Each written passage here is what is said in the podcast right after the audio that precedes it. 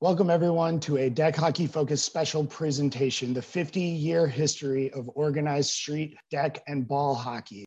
Welcome to the fifth and final installment, the 2010s, the modern game. Scott walks us through the state of the game.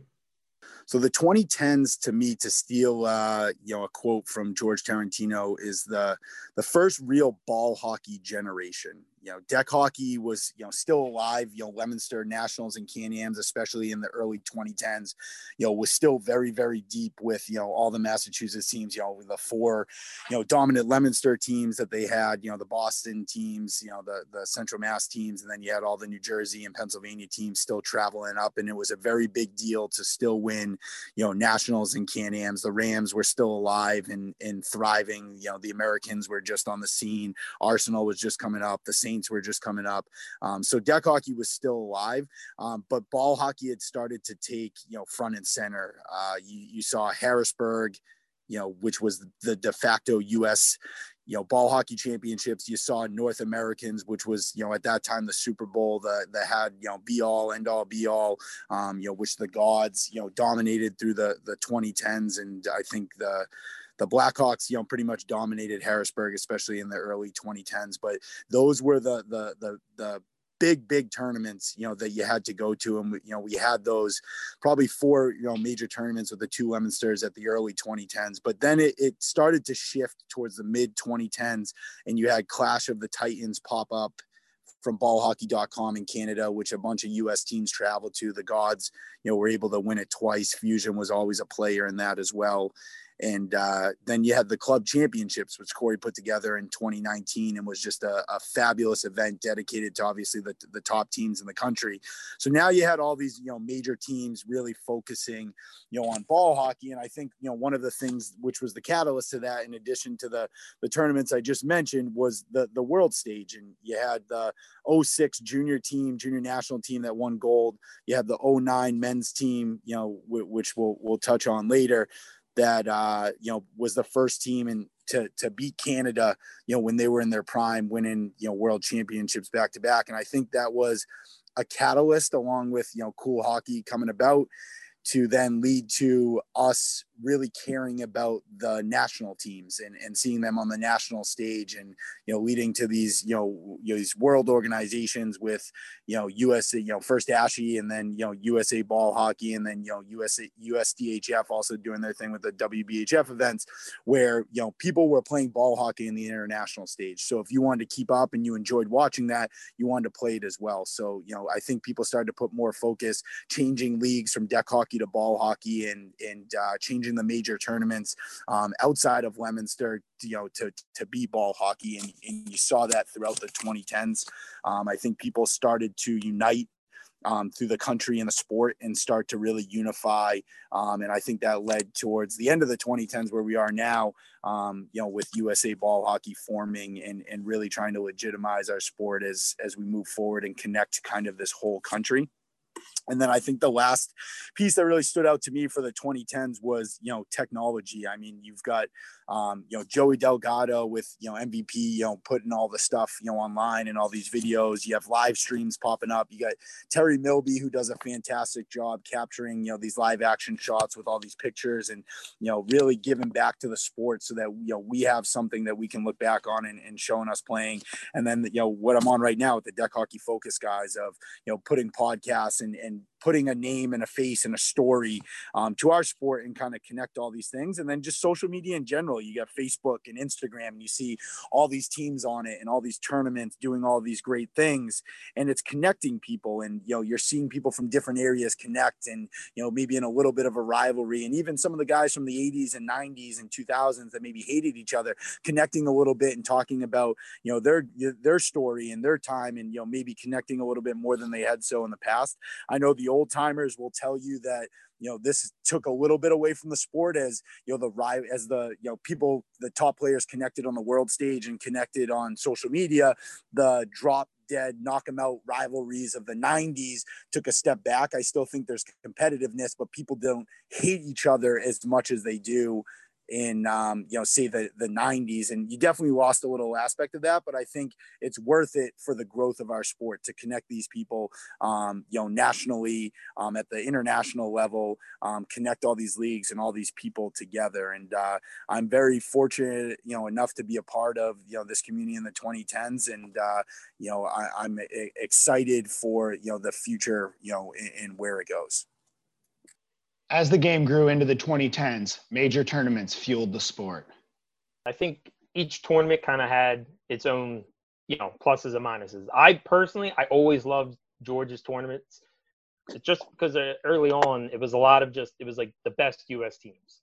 So you knew you kind of came out of that, whoever was coming out of that that year, they were the top dog. But then go to the North Americans, and once you started getting a lot of all the Canadian teams, that's when it, especially when I was you know early on, it kind of opened my eyes to like you know a completely different style of hockey, kind of like what Corey touched on, where you know I, you know I know a lot of guys like we never had the structure that kind of Corey brought to his team, so we would try to just run and gun, and yeah, we could do that with the lower teams, but you start getting run over by some of these high caliber teams. So, um, I mean, and then I love, I always loved. I mean, I started going up to Leominster back again, trying to get a Jersey team going up in those early 2000, uh, 2010s, just because I grew up going to them from when I was in the Penguins, Beavers, Cadets. I, I it was always that was like that was the Super Bowl hockey tournament growing up.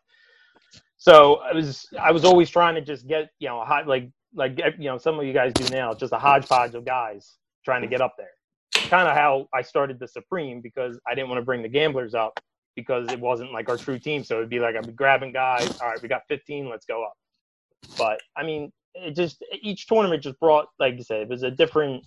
It had it, that definitely its pluses and minuses, but. I think that's a very good, you know, d- description between the two. Is you know, ob- obviously separating deck hockey and ball hockey, but to me, Harrisburg obviously, you know, primarily was American teams. So we all played a very similar style. So you, you went up there and you kind of really just smashed each other in every single game um, you know, North Americans, and, and this is why I, I think the early part of the decade was, was very interesting is you had, you know, three, you know, if you want to put both Leominsters in kind of the same, three very distinctly different styles in each tournament where, you know, deck hockey is kind of its own piece. It's played outdoor, you know, pretty much 75% of the time I play in Leominster. For some reason it rains.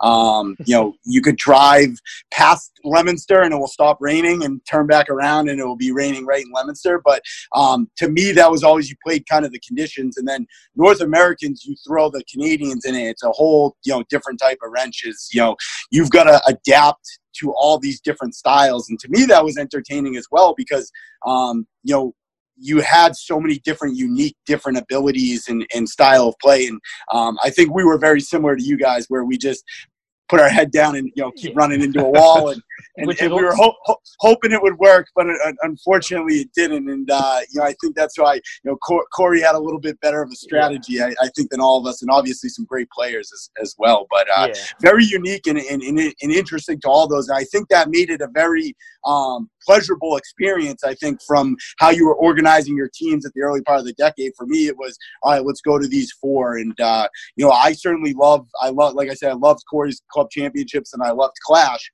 Um, but now, as you start getting into more tournaments, you've got to kind of pick and choose, you know, how you're going to set these up. You know, unfortunately, you know, you, it's hard to go to all these tournaments with a full squad, so you're kind of playing everything out. But back then, it was almost like the three or four different majors, and I, I think it made it, uh, you know, obviously very unique.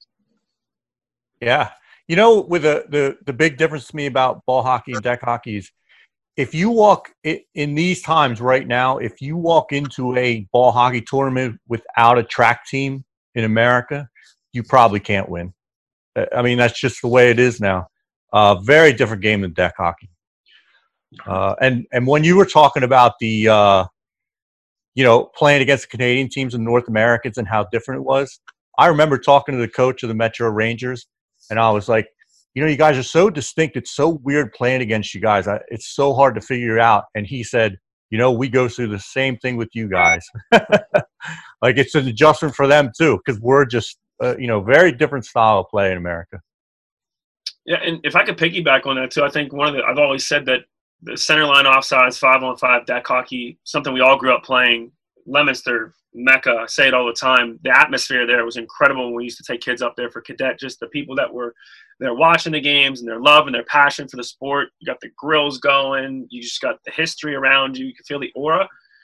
But I think that it's such a disciplined game. There are so many rules in, in, in invested in that game that um, take away a lot of the freelance part of it. Like, you know, you can't bring your stick above your shoulders or it's a penalty. You can't catch in one step. You can't hand pass in the defensive zone. And for that, it creates you, it turns you into a very, very disciplined hockey player. At least it should if you're playing the game the mm-hmm. right way. It should turn you into a very disciplined hockey player. That way, when you do make that transformation, like we all had to do around the 2010 11 era, then you hopefully can now add some of the ice hockey components to the rules of ball hockey to your repertoire. And if you can make that adjustment, maybe even those who played ice hockey in the past, and it's guys like Joe Powell, Ryan Jones, those are the guys that ice hockey background, college ice hockey background, they're the ones that started talking about, you know, one, two, two, four checks and two, one, two, four checks. I mean, I learned from a lot of those guys as well. So um, I think if you can bring over that discipline aspect of it, and I'll even throw three on three in there because three on three is such an element of a game. They call it deck hockey too, But you learn a lot about you as an individual player. I know Clarky and, and, and I know Mock's not here, but Shaq, they could tell you you learn so much about yourself as an individual and how to play defensively and how to possess the ball. So mix them all together. I think ball hockey kind of brings them all together just because it is very close to the highest level of competition now. And I think that's why it has caught on. But yeah, Deck, you can't, I, would be remiss if I didn't talk about the discipline that it instills in you as a player and, and as a teammate. That's a good call. George, now for guys who are maybe going to watch this who played in you know the you know 90s or even the early 2000s, um, how would you say to them this game now that we see in the 2010s compares to maybe the game that you know they played in the 90s? Um, it's the game today is more athletic uh, on the big rink, and it is refereed a little differently. Uh, the game in the 90s was rougher it was meaner, rougher, uh, more kind of. Uh, you needed like a, Bro- a Bob Probert on your team, and now you need a track team. I mean, if you go out there on the big rink and you don't have a guy who's prepared to play, it, it's going to show. Uh, it's going to show. He's going to be a weak spot on that big rink.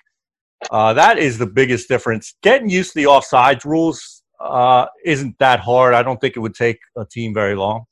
Uh, but but you really have to build a team differently. Um, the way the game is refereed is different too. It's a, ball hockey is just refereed to let more physical play go. So that's uh, some big differences, I think. Yeah, kind of like what George said. Like I was, I came up, started playing early 2000s, mid 2000s, kind of right towards the end of the era of like where the Long Island teams would come and just beat you down. The you know, Boston Stars, all, a lot more physical. Like where yeah. I would say somebody like my brother, I'd be like, you'd never be able to compete back then. Where now, you know, he's a star player, just because like like George says, you just you, it's so much more speed now. You know, yeah. like those first couple years, I you know when I started playing men's when I was 18 or like you would just you know you play Long Island and you would just get beat down all game. Younger kids, yeah, you're, you just couldn't do it. Yeah, you're you're trapped out there on that little rink uh, with these bigger guys that are, are real physical. Uh, it's very different than um, than what you can get away with on a ball hockey rink. There's just, I mean, you could just flat out run away from people on a on a big ball hockey rink. In a decade focused on ball hockey, nobody dominated more than the Pittsburgh Gods. Um, I think that in any sport, you just have to get lucky at times and get the right matchups. And I think we've been fortunate enough to have things work out in our favor when it comes to not just scheduling, but how you know the ball really bounces on Sunday for you, um, whether it be a couple calls. But you know we put ourselves in that position by trying to play good, smart, clean hockey and work hard and outwork the other. But I think everyone goes out there to try to work hard. Um, you know, I, I look at other teams that just struggled against Canadian teams, and they couldn't get over the Canadian hump. Um, while we actually enjoyed playing against Canadian teams, it seemed like our style, our style of hockey, they didn't like to go against too much. It wasn't a run and gun. It was more of a slow the pace down and try to play a trap against them at times and force them to dump and frustrate them. And they don't like to do that. And I think when you get those kind of matchups on a Sunday, um, plays into your favor a little bit. And so for us, I really don't know. I don't. I don't know if there is a secret or anything like that. I think it's just that alone. Work out, work hard, um, show up, be, be fortunate enough to have the roster that you can put together. And the guys come, they play, they prepare leading up to it, whether it's with their bodies or, you know, just playing a lot of hockey so they're not rusty come the end of March, um, whether it be on Sunday or, or, or if they are playing in leagues. So um, I, I think we do consider, we like the size of the rink. Not going to lie to you. I think the Philly size of the rink helps us, plays in our favor too. Um, so it could be a lot of intangibles, but um, all in all, I think we're just you know pretty blessed to be where we are right now, and hope to keep it going. Who are the gods? uh, the gods, Jesus. Uh, no, I never thought anybody would be that successful, um, especially with uh, how the New Jersey teams were panning out. There were some really good young uh, teams coming out of Massachusetts and, of course, Canada. Uh, starts with their leadership, their coach, you know, their whole system.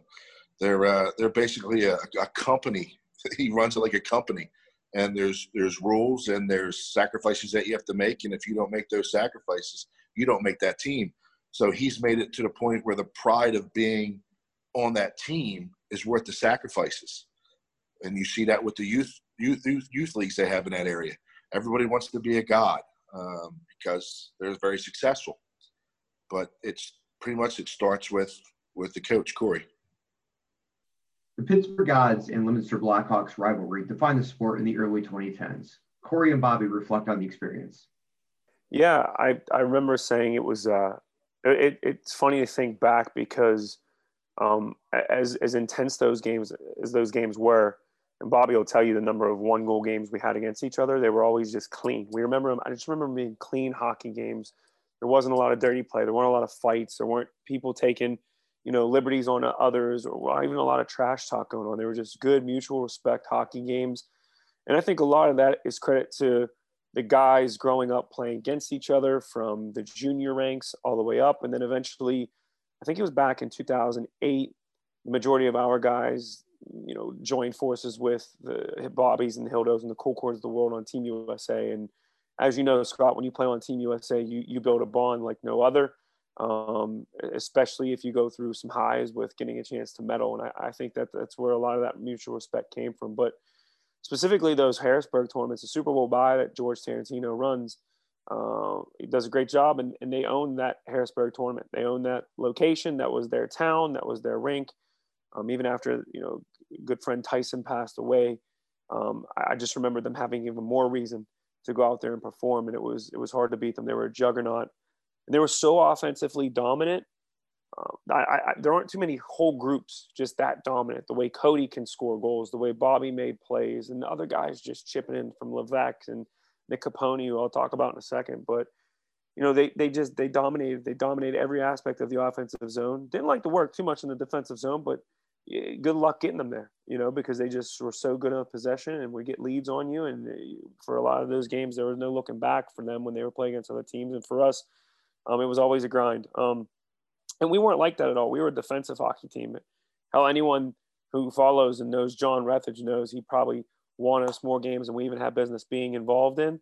And because of that, um, I think even those games were one goal games and probably shouldn't have been um, because of how great Johnny was and how dominant he was. And you know, we were two opposite, we were two polar opposite teams. And, and when you see teams like that battle it out on on any kind of like it could be football game, right? You see two opposite opposite you know teams attract, and it just causes for really good um, daytime drama. I thought there was great hockey for us and great memories. Um, they made us work harder. Specifically, I remember coming back and having to work on faceoffs just because guys like Nick were so dominant. He was amazing. He was such an underrated player. He was so dominant in the offensive zone. He's so great in the faceoff circle, and they would win possession. And man, some of the goals they would score off the faceoffs were just well set plays that you know they don't practice but they they just hocked it up right before the face off was drawn and boom, put it in. And um, you know, we had to we had to get better, and we're still not that good in the face off zone, but or in the face off dot. But um, they made us have to improve. They pushed us to be harder. We had to step our game up. We you know t- tournament after tournament, especially when they had Roca and net for them.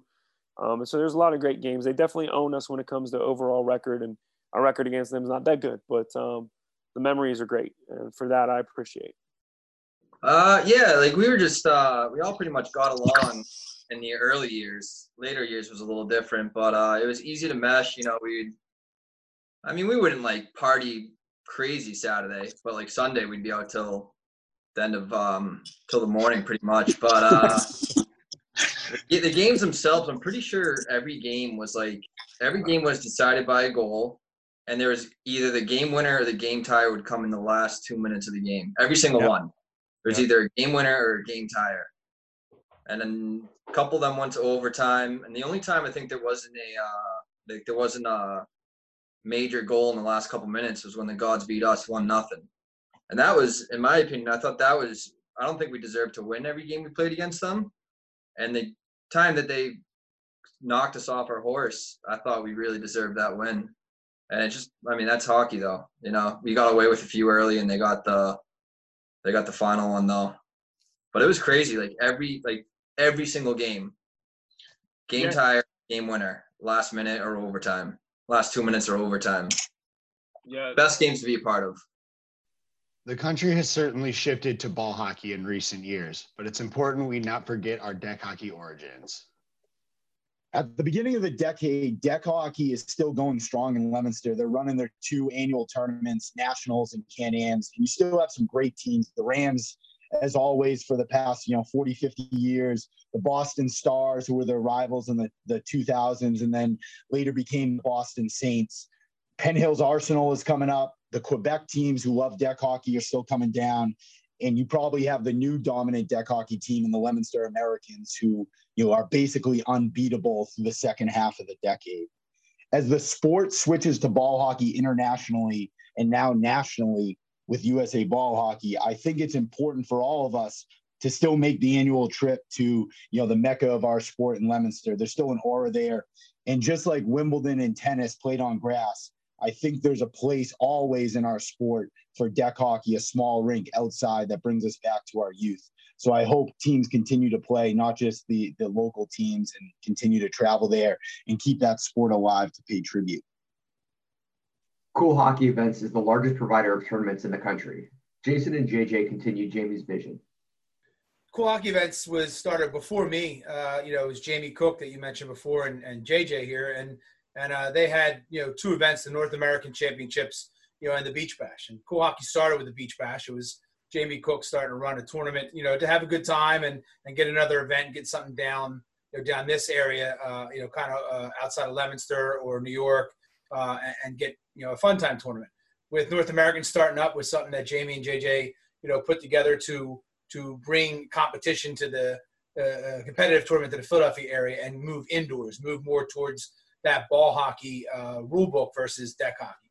Uh, when I came on, I think in uh, 2006 or seven, um, you know, we Jamie and JJ came to me about opening up a wim, uh, women's tournament, which was the Holiday Bash, uh, and that was my first tournament ever. It was actually uh, 14 years ago this December, uh, 15 years ago this December. I'm sorry, when my my son was born, um, was our first my first tournament. That quickly, you know, moved into two events that were again were geared towards women uh, or, or lower men's divisions, and that was something else that JJ and Jamie kind of brought. Like they wanted to get something that was geared more towards the lower divisions of hockey. Most of the tournaments that were around, you know, uh, in the 90s and, and early 2000s were A, B level stuff, and we wanted to get something into like the C and the D levels.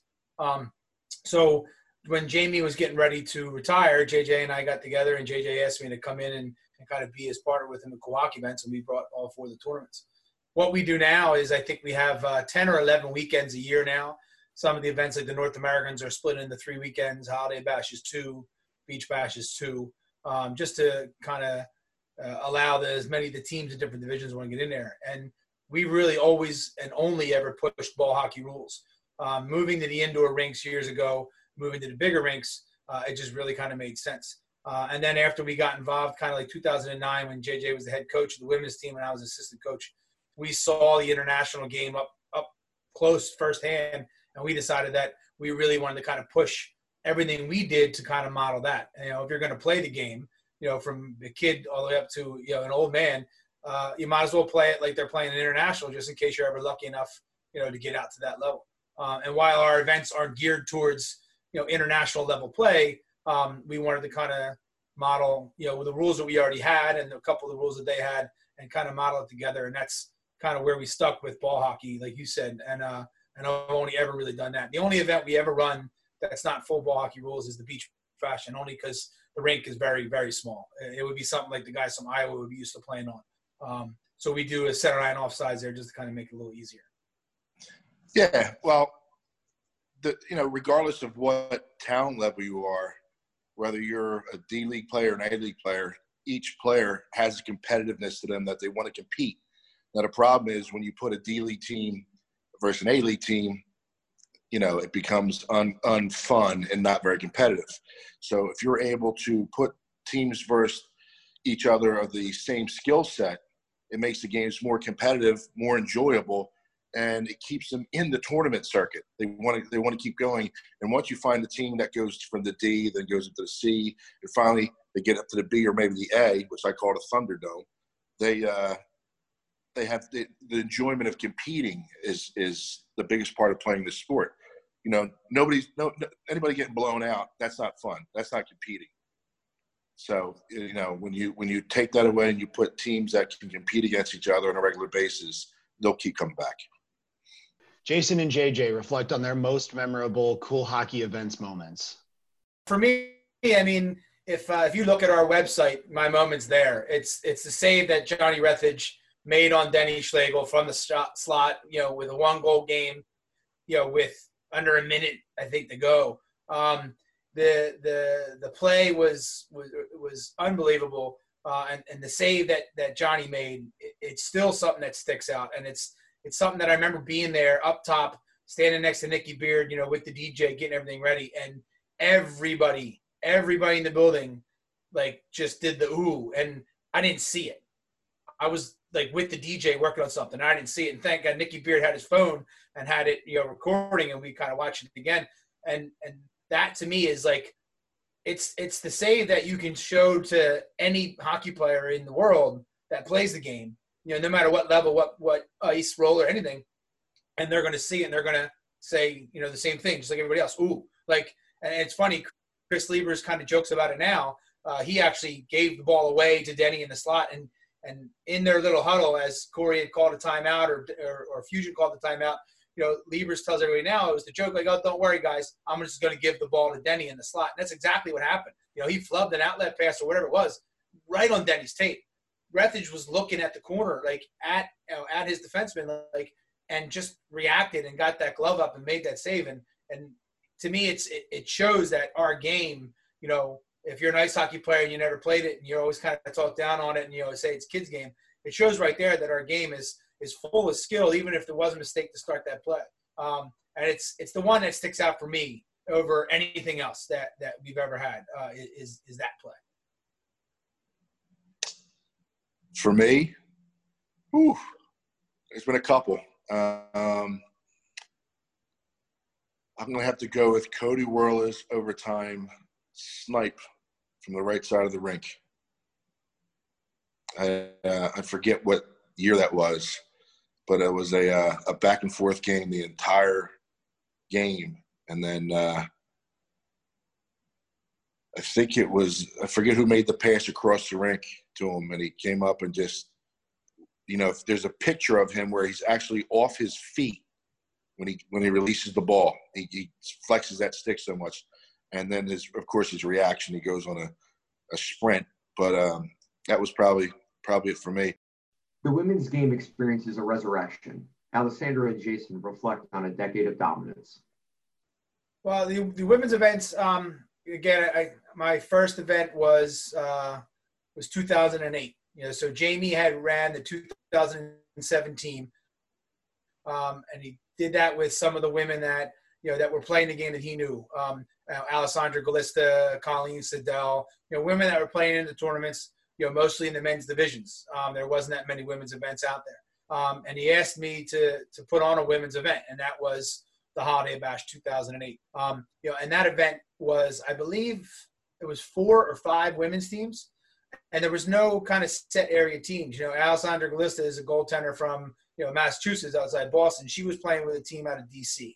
You know, um, and another girl from Boston was down there, and then there were some girls from you know the Philly area and the Long Island area, but there wasn't really established teams because there was nowhere to travel. So there was a lot of different girls kind of jumping around. Um, you know, as we move forward, uh, all the way up to 2009, you know, when JJ was the head coach of the national team and I was running these events, you know, he asked me to be his assistant coach. And, uh, and we kind of saw when we got to the international end, you know, where we, we stood. The, the U.S. women's program was always fourth. You know, they were always best of the rest. Um, and, you know, Jay and I talked a lot, you know, that week while we were at Worlds and when we got home, you know, what we wanted to try to do to see in the women's game. And that was really growing it. Um, it had to get out just outside of the small ball hockey areas. Um, you know, you had two different types of women that played. You had the you know the women who wanted to play the game, and then you had you know the the the girls who were friends with a bunch of people that played that kind of jumped in and played themselves and and fell in love with it just as much as anybody else. Um, we started looking, you know, outside of that realm. You know, we started going after ice hockey players, uh, and what we found is we found that there was a lot of girls playing the game at 7, 8, 9, 10, 11, 12. But when they hit the cadet level or freshman level, they started to not play as much. And whether that was they were only playing with the boys and they didn't want to, you know, play against the bigger boys, or whether that was because they were playing other sports that were getting them some recognition, you know, in high school and and and into college that they had to kind of leave the extracurricular sports. And and ball hockey's always been that extracurricular thing because you can't get any benefit out of it for high school or for college. So we really started pushing to find those girls as they were getting done in college. Uh, and and when I kind of got involved with the, the national team uh, after the 13 tournament, um, that was my major goal. My only goal was to recruit high level ice hockey players, whether they played ball hockey or not when they were younger. Because um, to find women that were already um, taught, you know, they knew how to be coached, they knew a playbook. I thought it made it easier to bring them in and tweak them around to, to what the ball hockey differences were. Uh, as far as with, with cool hockey events, like we kind of snowballed all everything that JJ and I did from 09 and really pushed that to start making the events get bigger. And our long-term goal then was to get enough events so that we could have at least two, if not three divisions for women. Same thing with the men. Um, you know, you can see how many A teams are out there. Even back in the 80s and 90s, you know, there was plenty of teams playing the game. There was only, you know, 15, 20 A teams, you know, that could compete. Um, and just because, you know, somebody's not talented enough to play in the A level doesn't mean they're not just as big as a fan. And then we found that to be the same thing with the women. When we were first able to get to a B division, um, is when it really blew up. You know, we did a split pool the first couple times, um, and and the girls liked that. And there were some teams that were definitely B, and some teams that were definitely A. Um, when we were able to go to to separate pools, um, one it allowed some women to play, you know, two divisions. Some of those girls that were kind of in the middle but it also allowed a lot of teams that, that never traveled before to travel because they, they said, well, that's great. We don't have to come down and play a team full of USA players and, and get our butts kicked. You know, we can come and play and compete. And uh, now that we're, we're offering a C division as well at the North Americans, um, there's even more teams, teams with older women, teams with, women that have been playing for a long time, but just never, you know, got past, you know, up to that talent level that said that, yeah, we would like to try it now. I, I know of one team out of, uh, I think they're out of Winthrop uh, the Milek rink that it's split. It's moms and daughters. It's you know eight moms and eight daughters on the team, and they were going to come to North Americans this year so that they could play together. A lot of the daughters were like you know 14 or 15. A lot of the moms were in their 40s, but they finally said like, okay, great, we can play in a division where still might not be able to compete well, but they won't be competing against any A players. Um, and that's kind of how we built the men's, and then we kind of modeled that for the women. We're not there as, as big yet, but that is the ultimate goal. One day you know, we would love to have uh, a women's weekend only for North Americans and have, you know, an A, a B, a C, and a D. Um, you know, and maybe even an over 40 like we do with the men. Um, and that's always been the long-term goal of the women. I just feel it's taken a lot longer than it did with the men because trying to find the girls to get them playing again, you know, from a sport that they usually leave, like I said, in their teens, um, has been the, the, the challenge. Now, Jason, um, you know, talk me through, and uh, hopefully, you know, you, you can, you know, ch- touch on a little bit of everyone that deserves credit. Um, you know, who were some of the major players, major pioneers um, behind the growth of the, the women's sport, whether that's, uh, you know, a house league, a tournament, or the, the international level? With my experience, um, you know, Jamie Cook, you know, being the first, the biggest, you know, uh, that I know personally, um, you know, with him starting – that team up in 07 and GM in the first women's team. Um, he really put a lot of effort and time into that. Um, and, and kind of, you know, coming from the men's side of it, like you know, he allowed probably allowed other people to kind of open up their eyes to to take the women a little bit more serious. As far as players and management and whatnot, um, you know, Alessandra Galista, I, I, think, is the, is the number one for players as far as you know what she's done both playing and off the the rink uh, for building the game and spreading the word. Uh, I mean, I forget how I think I want to say she's been on like a dozen national teams between masters and, and regular age. Every national team since the start of the program for the the the 18 to you know 35 year olds, and she's doing it in the 40s. Um, you know, after her, you know, uh, Mary O'Halloran was the uh, the first GM after Jamie Cook um, before I came around, and kind of how she built the program up, uh, getting JJ to coach in, in 09 and and asking me to come in, and and how she kind of helped spread it around was was huge. Um, a lot more women got involved, you know, with Mary. Um, Gina Demaro was the the captain and kind of I guess the assistant GM in that time as well. Um, she used to bring a lot of girls out of Long Island that uh, you know that didn't really travel and, and, and didn't really know about it. She kind of brought a lot of new people into the travel game. For a while there, you know, it was kind of growing. Um, we were seeing new faces, but the thing is, is that after so many years, we were seeing the same faces, um, which kind of just meant that there wasn't that growth. And so, um, in 2015 we actually founded the United Women's Ball Hockey Foundation because of that reason. So we realized, you know, there wasn't really that structure. Um, there really wasn't a community. Like there were within our individual teams and maybe like where you lived. Um, but even then, like the game was pretty small. So yeah, in 2015, we decided, you know, let's make a true community. And our basic focus um, in that community, um, building that nonprofit, was to start a community, uh, to bring equity to the game, and to bring opportunity to the game. So prior to that, there were never um, any women specific tournaments. Um, there may have been in, in Canada. I think there, you know, there were like some um, but I don't know if it was like just isolated women's tournaments. Um, but we wanted to say, you know what, like we want to run a women's tournament and and you know and have that be the focus versus you know kind of like an add-on to you know a men's tournament or co-ed tournament. We actually added on co-ed to help um, bring the cost down and things like that to give women more more of an opportunity.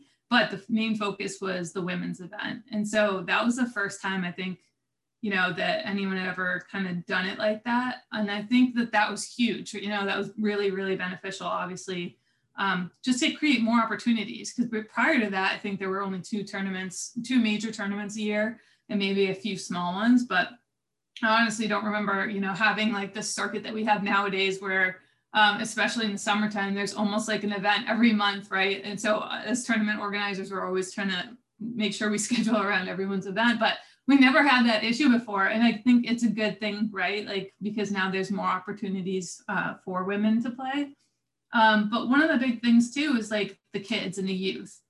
And so that was another thing that really is hard because usually as a youth player and so myself included i was a goalie so i felt a lot probably more protected i guess playing against the men because i was in net and i really didn't have to go physically against other players. I had to, you know, physically be in, in good shape, but not like actually, you know, race to the ball or, or, you know, go in a corner with a guy. So I got to play the game a lot longer, I think, because of that, because I was in the net. Um, and so one of the big things is, is when kids turn 16 and then they have to decide, okay, I'm a, a girl and now I have to play in a men's league in order to continue. I mean, that's that's a that's a big issue, right? Like at that point, you know, we're losing a lot of players. Um, just because who wants to go up against a grown man, right? Like at that at that stage, and and we're all competitive, right? So as a female athlete, I don't want to be um, looked at any less, and I want you to compete really hard against me. Um, but at the same time, like physically, you know, you, you also want to be able to go to school or go to work the next day, right? Like we love this game so much, but to a point, right? So I think that that was a big thing that um, had been missing. So we, even in 2015, it was like, all right, let's try to get all these women to play and like, let's build this community. And it, it was pretty successful. And I think now our focus is the youth And I know that a lot more girls, you know, are playing in youth ball hockey and things like that, especially with like, I feel like a lot of people in areas have really invested in the youth game. And you see it a lot in like Jersey, Pennsylvania, Pittsburgh, especially like Long Island now. I mean, there it's awesome, like to see this this youth game. But then at that point, um, where what do they transition to? And I think that's something that we're looking at as a community. Um, we tried to add a U16 division to our um, U, UWBHF tournaments. Um, it wasn't huge like we thought it could be, but we really didn't know how to reach all these girls. Like we're like, okay, all these girls are playing. How do we reach them? So it's like a slow process. But um, just to talk a little bit about USA ball hockey, I think that that's the cool thing that that we're trying to do. So I'm also um, the assistant director of ball hockey at USA Ball Hockey, and with that, we're really trying to figure out like where are these youth playing? Who are these youth, right? Like how can we get us all on the same page to then bring more opportunities because there are opportunities out there. We have, you know, the U20 Team USA division. Um, other countries have U16 divisions. So eventually, you know, we'll get to that point, but we just need to be all on the same page. And I think that that's a cool thing that USA Ball Hockey is kind of trying to do now. Um, it's a lot bigger project than kind of what um, the UWBHF could handle. Like UWBHF is more about community and making sure that there's that, you know, equity, like I said, and opportunity.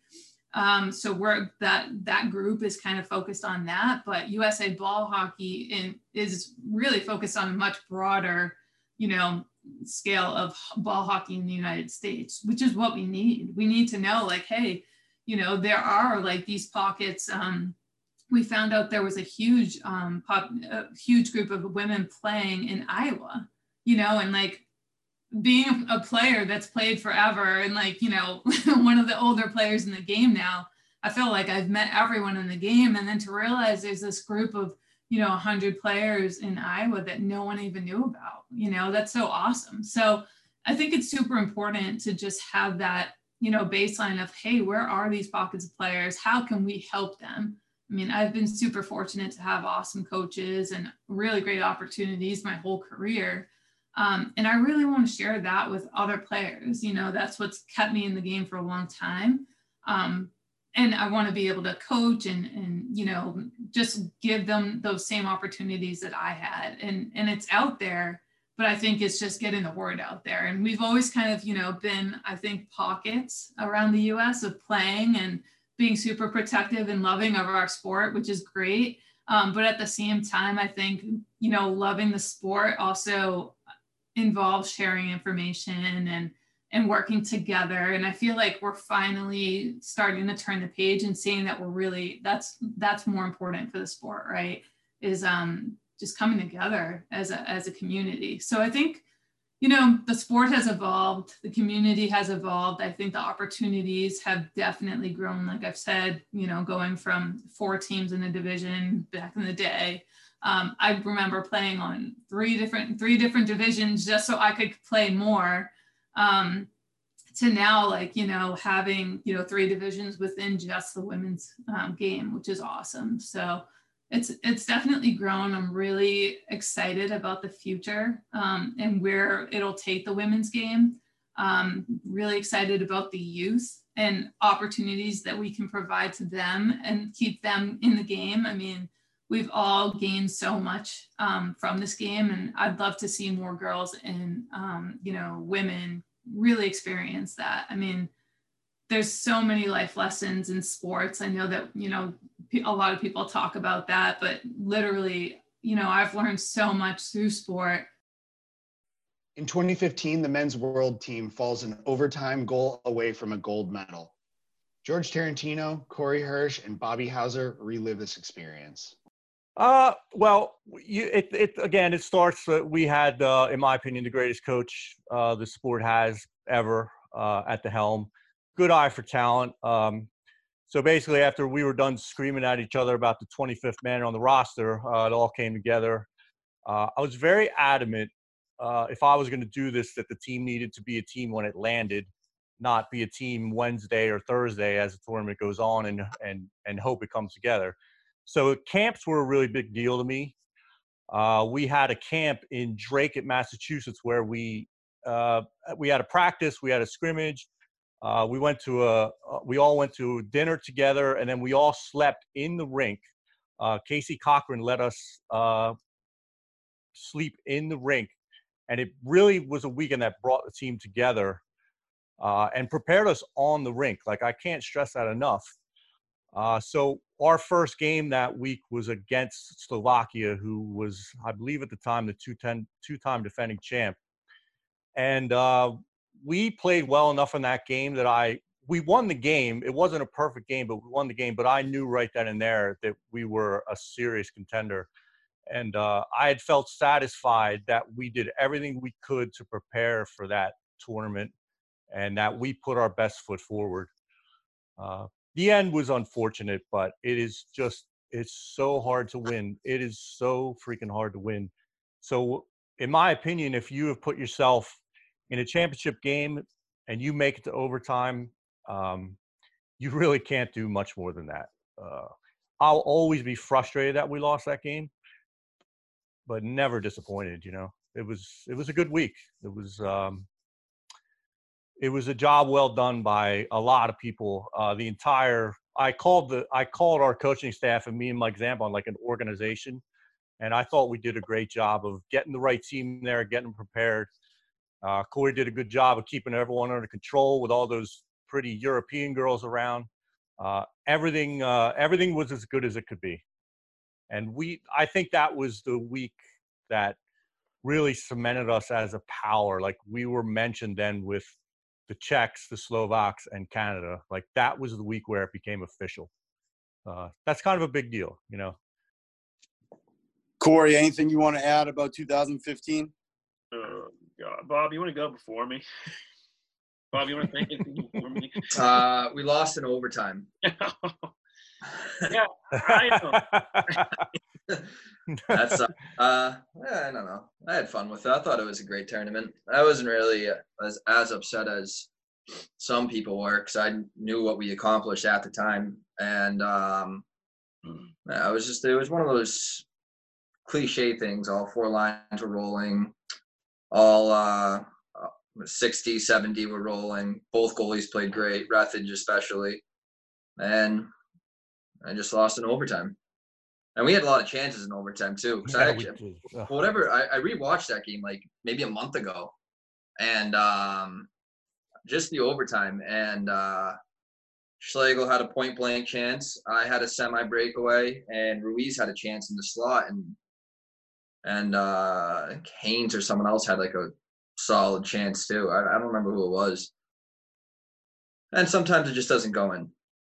Hmm. You know, we had we had we had we controlled the play most of the time most of that game i felt like even when they came back i felt like we were all playing really well and you know, sometimes you just lose hockey games now corey obviously you know no one likes to you know relive you know losses or anything like that especially guys have as much success for you but can you now obviously you know five years removed look back on it and obviously you know, take some positives for the fact that, you know, just six years earlier, like I said, we weren't even allowed into the A pool.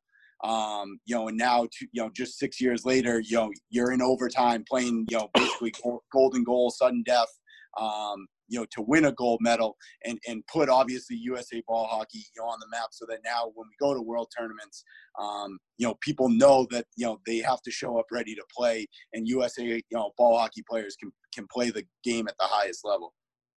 Yeah, no, I, I'm super proud of what was accomplished by the whole, as you know, George said, as Jorge said, the whole organization. We were lucky to have Bob join us late on that journey too, and so we wouldn't have been anywhere without the top end scoring, the role players filling in when they needed to fill in. As he said, all four lines rolling. We were the number one penalty kill going into the playoffs. We were the number one power play going into the playoffs. You name it, we had it all clicking. And um, you know, thought we had it. I, I don't, you know, I, I, have no regrets. I mean, there's some, everyone's going to have what ifs if you lost the game and you want to reflect back on it. Of course, there's tons of things I wish we could have done differently late in the stretch and comes off two face-off losses too. It's not like we had breakdowns in our defensive zone or gave up odd man rushes. There a couple bounces we talked about earlier that didn't go our way that led them to, t- to actually tie the game and then win the game in overtime when we had well earned scoring opportunities, as Bob mentioned. I think there were five or six in overtime. So, Yeah. you know, I've got no regrets. I just know, as George mentioned earlier, how hard it is to get there, how hard it is to get back there, and to be that close. That's what hurt. That's what still hurts. But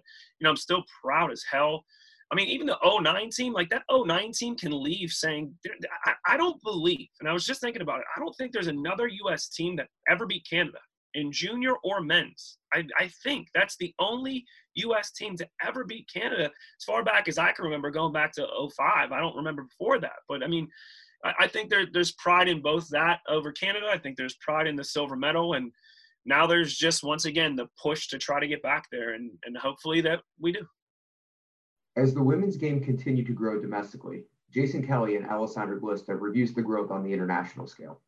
Well, again, in 09, when, when JJ asked me to be his assistant coach, you know, when we went there and we we knew we had some talent. You know, we had some really good players. We had Lisa Box, Alessandra, you know, Kelly Hauser. And when we got there and we looked at the Canadians and the Czechs and the Slovaks, it was different.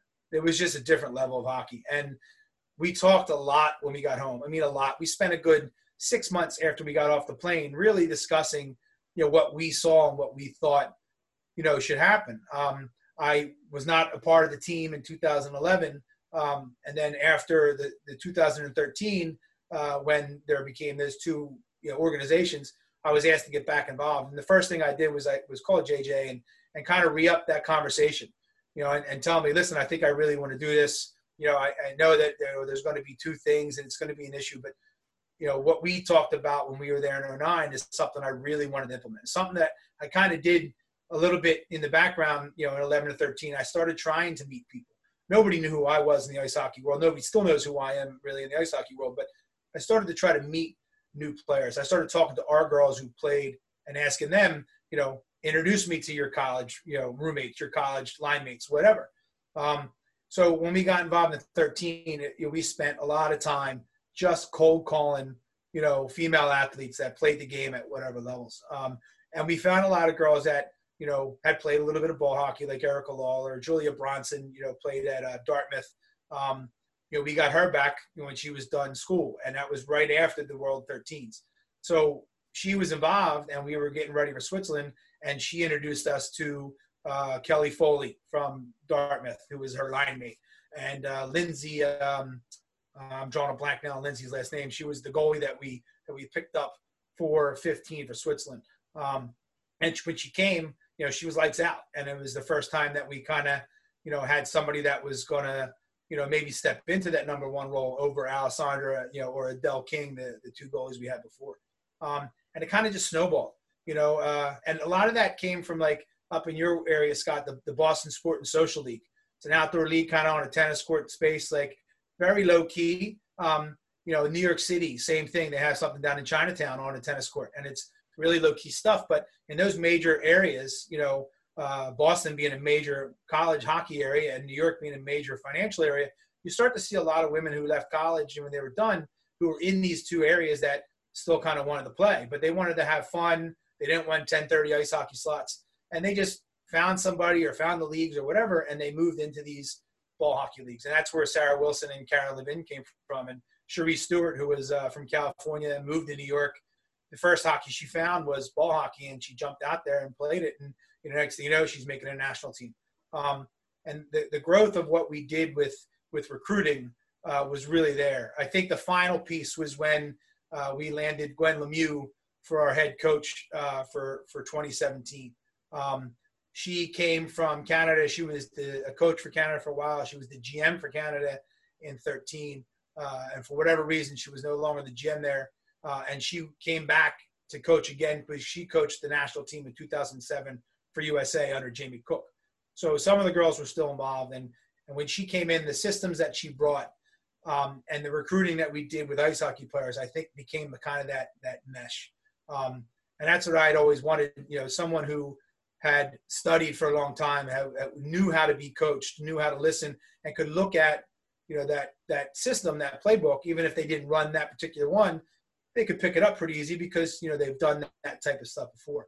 Uh, and when we went, you know, in 17, um, it, it, was it was there. You could see the talent, you could see everything. Uh, but there was one instance for me where I knew that we were going to medal. I knew that we were going to do better than we ever did before. And, and it was after um, a game, uh, and I, I don't remember what game it was for some reason, but it was after a game we had just won. I was in the press booth and I came back toward the locker rooms, and all the girls were in the tunnel, supposedly supposed to do their their post game stretch. Well, instead they were dancing around to uh, Whitney Houston's "I Want to Dance with Somebody," and I just kind of watched, and I remember videotaping it, you know, and and I remember saying to myself like, "This is it. We're going to win. You know, like we're gonna we're we're going to medal. We're going to get there." And it was because it was the first time that all 20 some out of our girls were together. Every time we had gone before, every event that we saw before, there was a group from Boston, there was a group from here, there was a group from there, like, and they had their groups and they hung out together and they didn't mesh, you know, like they were family, you know, but they meshed. They were teammates. They hung out, but they didn't mesh like they were family. This was that minute, and I think that that came from all the preparedness that we did. And uh, after 17 was over, we got even a huge, huge amount more of players that came, were coming out of the woodwork. I had 15 girls that played in the, in the NWHL that all expressed interest in trying out for the 19 team. And I think out of those 15, I think nine did, and I think seven went. Um, and even after 19, you know, same thing. You know, each girl that played in the NWHL told me that she had three other girls from her team that were interested. And I'm thinking now, you know, for Angelo Toronto, the new GM, he's got a shot at, at 25, 30, even more professional women's ice hockey players that are going to going to come out this time to try out for the next team. And I think that's just you know exactly where the program needed to be. With the Eastern Seaboard maintaining a foothold on the sport, Chris Banks from USA Ball Hockey talks about the unification from coast to coast. Primarily, the sport has has been just what you talked about. Is um, you know, in in terms of any sort of organization, and that has been in primarily in the Northeast in the 90s there was a little bit happening in detroit and chicago um, but it's just been in southern ontario and and the northeast uh, uh, basically where teams would travel and play against each other. So now in, with respect to those um, to to all of those leagues and all those players and all those organizers and whatnot they were limited to just the northeast. They didn't do anything. They never really worked outside but what we had come to find out over the past several years here is that there are many, many leagues throughout the United States. They're not quite as organized as there are in the Northeast because, as you, if, and I'll give you an example of that. So there's a there's a a, a spot in South Dakota, and um, it's a small league, about 300 players. They've been around for 20 years, um, but and it's just adult players. They they've never had anybody pushing them. So and an example of that would be um, when, when I started on the tournament scene 20 years ago, we didn't know anything outside of Buffalo. So when we went to our first tournament in Detroit, we saw all these teams, these big giant players, and that raised the bar a little bit. And then we started moving eastward, you know, toward uh, toward uh, the Atlantic Ocean, and we started finding all these other teams, and and that raised the bar. And then then somebody got nice uniforms, and then the next guy got nice uniforms, and the next thing you know, this sport started to look like something, right? So you know, you take this place out in South Dakota, they've been doing great, but they've never had anybody raise the bar on them at all. Um, so we've we've found places like that all over the country, and if you look hard enough, you can find them. Um, and so you know, it, it's always been our vision. It, it, it has been, it, has been our vision and it's been the primary function or one of the primary functions of what we're doing. Uh, because, and I, will just go off on the side here a little bit. A lot of people think that this is about national teams and, and look at it. We love our national teams. We're very proud of them, but this is so much bigger and so you know we, we spend so much more time on developing in the united states than we do with our national teams. At this point, the national teams take care of themselves. We don't, there's not, not a lot of marketing that's going to go involved. We've got processes. Fine. We'll see every couple years. What we're really concerned about is getting more kids playing hockey and getting the sport organized, which is something that we've never ever had before. Um, because even as organized as the Northeast may be, you can still go from rink to rink to rink and find different rules all, all the time. And, and, and if you're a tournament team coming from out of town, you got to adjust to those new rules because that's not what you're used to playing. So, um, um, so the answer, and that was a long way around it, but the answer is there is there there is a lot of leagues all over the United States. They're they're everywhere. I mean, they're almost in every major city that you can find. You know, part of the challenge has been finding them. But a, a, lot of them have come to us, which is which is great. Um, I can give you some. I mean, some examples of those are um, uh, Harry Sy, which is a, a player, a Pittsburgh guy that is I played against him back in the day, and we're around the same age. He's got uh, a spot down in Texas, and and and they're they're rolling along in Texas. And, and our first um, our first newsletter from a few months back had a whole article about it, brilliantly done, and had a whole article about about Texas. There's um, a one of our former um, USA um, women's players, uh, uh, Beth Marhefka. She's uh, getting going out in uh, out in Southern California. Um, Anthony San Rocco was another guy that is a Jersey Jersey guy, player, young guy, entrepreneurial, really loves the sport. He's starting the uh, the uh, National Ball Hockey League, and now he's just moved to Seattle. So he's opening doors up in the in the in the uh, upper northwest. Um, so yeah, I mean there there there are a lot of places that are. Um, Chicago's got a contingency. Uh, Tampa's got a contingency.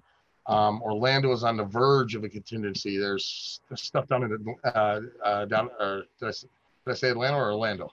One of the two but actually both of them, both of them. There's there's contingencies everywhere. So ultimately, what we've tried to do and what we're um, succeeding at thus far, anyway, is getting that common set of rules for everybody to play under.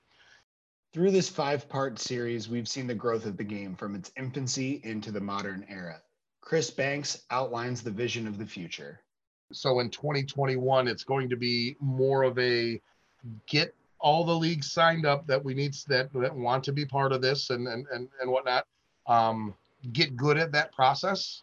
Uh, get good at the at, at all the elements that are involved in that, and then uh, beyond that, um, we're we're we're expecting probably someplace between 15 and 20,000 registrants in 2021. Uh, we'd like to be able to in year two move up uh, 25% every year um, if, if possible. Um, we, we think we can do it based on, you know, what we know and who we know around the country. Um, we would like to, um, our, our, little longer term plan um, uh, is to um, get enough uh, card carrying members and registrants to be able to uh, uh, approach the USOC, uh, the Olympic Committee. And what that would do for us, it would help uh, legitimize our sport even further. There's there's a lot of qualifications that have to happen before we are even able to walk into that into that door or even knock on that door for that matter. But uh, uh, we'd like to be able to get in position, and, and what that would require is is you know it's five years of being a nonprofit. We're already a few years, a couple few years into that. We are you know uh, registrants, um, all the things that we're doing. Um, our, our, our insurance is world class insurance. It's the same insurance you get at USA Ball at USA Hockey. Um, uh, all of our coaching certifications and whatnot, our coach, coach and referee certifications, those are finished. Those are in the U.S. Copyright Office right now, um, uh, pending pending uh, the acceptance on those. Um, so and and and we've modeled ourselves after USA Lacrosse, USA Hockey, um, USA Soccer, and to to do the things that they're going to do. Because if we're going to bother knocking on the USOC's door, we have to have those parts in place. Um, what and what that will ultimately do for us is um, uh, being a member of the USOC will um, will bring more kids playing the game. It's even further legitimacy. So we could dial up a grow the game day in any city in the country, and we would uh, get support from the local NHL teams there we would get support from um, from any local uh, you know ice hockey and and and, and sport establishments. Um, that's that's uh, that's really exciting. Um, and and we we believe that we're gonna we're gonna hit that goal. Um, there's one other um, thing that um, I do want to mention, and uh, what's going to help us get that goal is a partnership with a company called Empower Play Project. Uh, they're based out of uh, Beverly Hills, California. Um, they're a group both on the East and West Coast, and we've uh, uh, gained a partnership with them after a few months of uh, getting down to the nitty gritty with contracts and whatnot. But what this company does is, well, I won't give you the the boring version. If you're a person in the United States and you've played ball hockey in your life and you love it and you've always wanted to open your own rink and and and would always love to just be that rink owner. Um, uh, this is the company that's going to help you do that. Thank you for all the contributors who worked tirelessly to bring the past to the forefront. But as we conclude, we have an additional experience to bring. Scott, can you provide a sneak preview? We're going to bring you the 50 greatest players our sport has ever seen, chosen by the peers that saw them play. The players, the team organizers, the event organizers, they're going to come on and talk about these guys, give you a little insight onto you know the type of player they were and some of the memorable moments they had. So they'll be releasing uh, in a few weeks here, and we'll release them four, five, six players at a time in, in weekly episodes. So let the debate begin.